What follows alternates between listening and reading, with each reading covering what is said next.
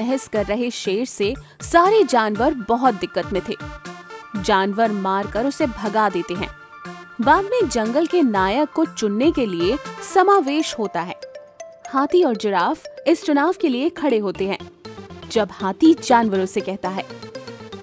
दोस्तों, जंगल में सबसे उम्र में बड़ा हूँ मैं, और मेरा बड़ा आकार देखकर सारे शत्रु हमारे जंगल की ओर आँख उठाकर भी नहीं देख सकते। इसलिए मुझे ही अपना नायक चुनना। मैं आप सबकी रक्षा करूँगा। क्या कहा? तुम नायक बनोगे।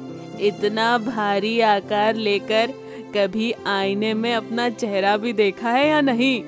तुम्हारी ये सूर और ये बड़े बड़े कान, कितने कुरूप लगते हो तुम। और भागना छोड़ो चलना भी तुम्हारे लिए मुश्किल है। तुम क्या सबकी रक्षा करोगे?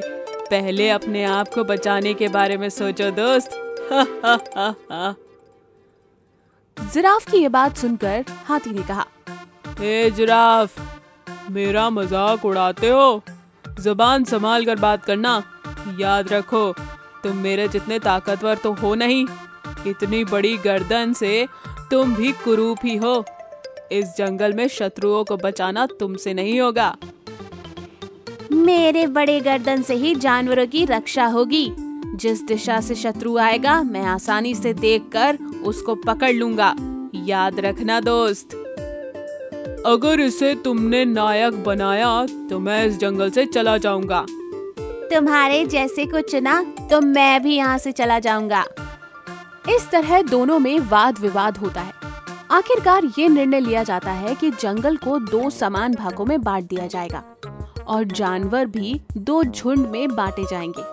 फिर जिराफ के हिस्से में जंगल में पानी बहुत ज़्यादा होता है और खाना बहुत कम। हाथी के हिस्से में खाना बहुत ज़्यादा होता है, लेकिन पानी बहुत कम।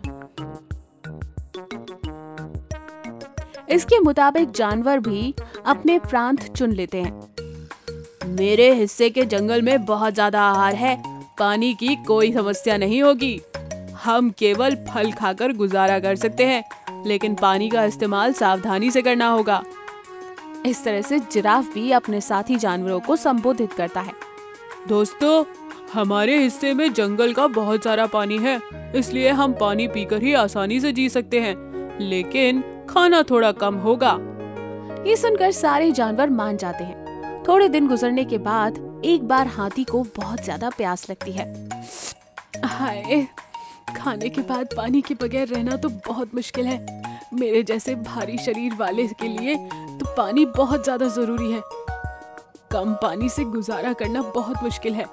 अभी तो बहुत थोड़ा पानी ही बचा है। अगर मैं पी लूँ तो बाकी जानवरों का क्या होगा? लेकिन बगैर पानी भी तो नहीं जी सकता मैं। इसलिए रात के समय चुपचाप आकर पी जाऊँगा। इस तरह रात होने पर हाथी सारा पानी पी लेता है। ये सब कुछ बंदर देख लेता है। अगले दिन जानवर पीने के लिए गए तो वहाँ पर पानी खत्म हो चुका था। जब बंदर हाथी से कहता है आप कैसे नायक हो?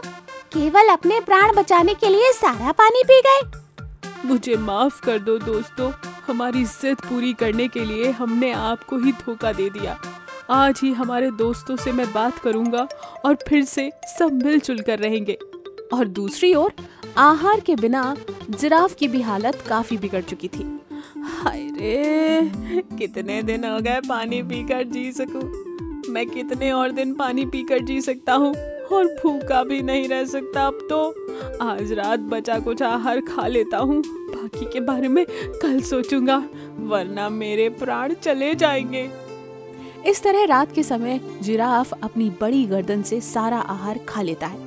हिरण ये सब कुछ देख लेता है। आप जैसे स्वार्थी नायक मैंने आज तक नहीं देखा। सारा आहार खा लिया आपने अब बाकी जानवरों को क्या होगा? मुझे माफ़ कर दो दोस्त हम लोग अलग होने के कारण ही इन सब परिस्थितियों को झेल रहे हैं। आज से हम लोग मिलजुल कर रहेंगे। अभी अपने दोस्त से जाकर बात करता हूँ मैं। इस तरह हाथी और जिराफ दोनों ने झुंड को एक जगह मिलने को कहा। दोस्तों, हम बिछड़ कर काफ़ी कष्ट झेल रहे हैं, इसलिए आज से हम मिलजुल कर रहेंगे। मैं मेरे दोस्त की बातों को मान रहा हूँ, हम सब मिलजुल कर ही रहेंगे और सुख और दुख सब साथ में बांट लेंगे। ये सुनकर सारे जानवर बहुत खुश होते हैं और खुशी से अपना जीवन बिताते हैं। ये कहानी अच्छी लगी तो इसे लाइक कीजिए। ऐसी और कहानी देखने के लिए हमारे